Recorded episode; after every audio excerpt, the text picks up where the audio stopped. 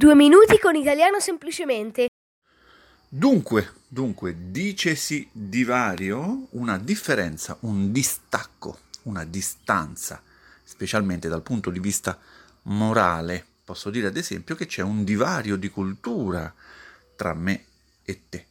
Ecco, eh, l'episodio di oggi però non è sul termine divario, ma sui due termini molto simili tra loro, dicesi e dicasi dicesi con la E e dicasi con la lettera A. In Italia fa sempre un po' sorridere quando si ascolta una frase simile a quello che ho detto prima, dicesi divario, dicesi qualsiasi altra cosa. Avrei potuto usare qualsiasi altro termine al posto di divario. È una modalità che si può utilizzare quando si spiega un termine eh, particolare, un termine tecnico che gli altri non conoscono quando si dà una definizione precisa. Fa un po' ridere perché lo usano in genere eh, per sottolineare l'eccessiva formalità a volte nell'esprimersi ed anche denota un po' la superbia di chi spiega. Comunque equivale a dire si definisce divario, eccetera, eccetera. Si dice, ecco, si dice divario. Quindi il si dice diventa dicesi, una forma un po' arcaica, un po' vecchiotta, diciamo, che deriva da regole eh, antiche. Ad oggi la si sente utilizzare eh, prevalentemente in matematica, quando si dà una definizione, una nuova definizione che gli studenti non conoscono. In matematica bisogna essere precisi. Allora, ad esempio, nei triangoli rettangoli dicesi ipotenusa il lato opposto all'angolo retto, cioè si chiama ipotenusa il lato opposto all'angolo retto. Si chiama così, si dice così. Questa è la definizione esatta di ipotenusa. Ok, e voi studenti la dovete ripetere così.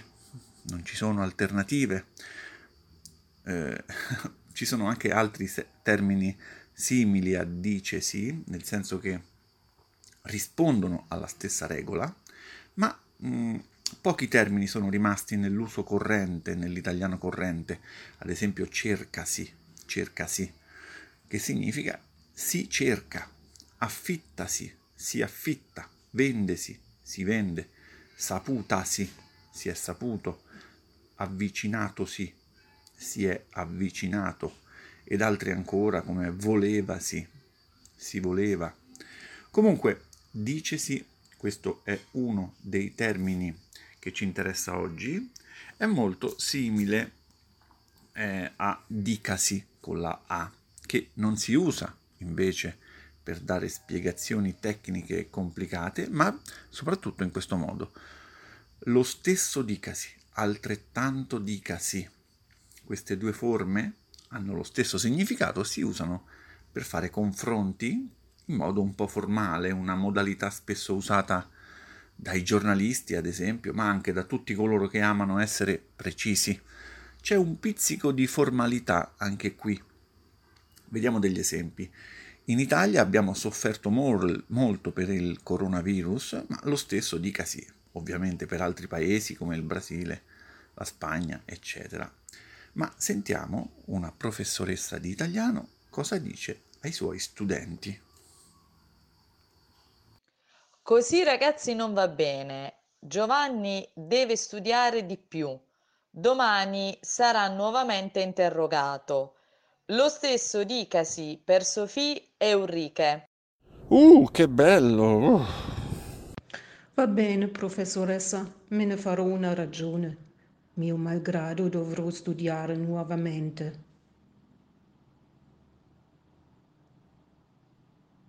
Ok, anche per me.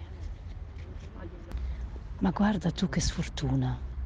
Altrettanto dicasi per te, Oriche.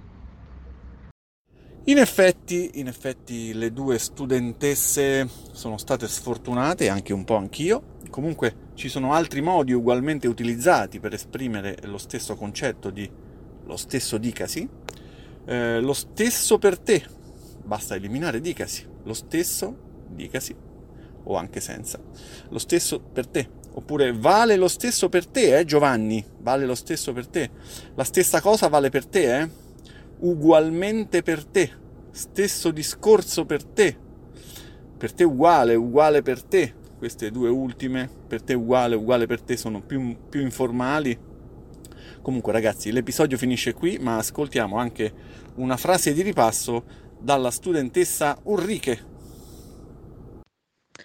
Durante i mesi del coprifuoco, il cosiddetto lockdown, causato dalla pandemia, perdite di proventi a destra e a manca e al contempo un crescendo di debiti e fallimenti.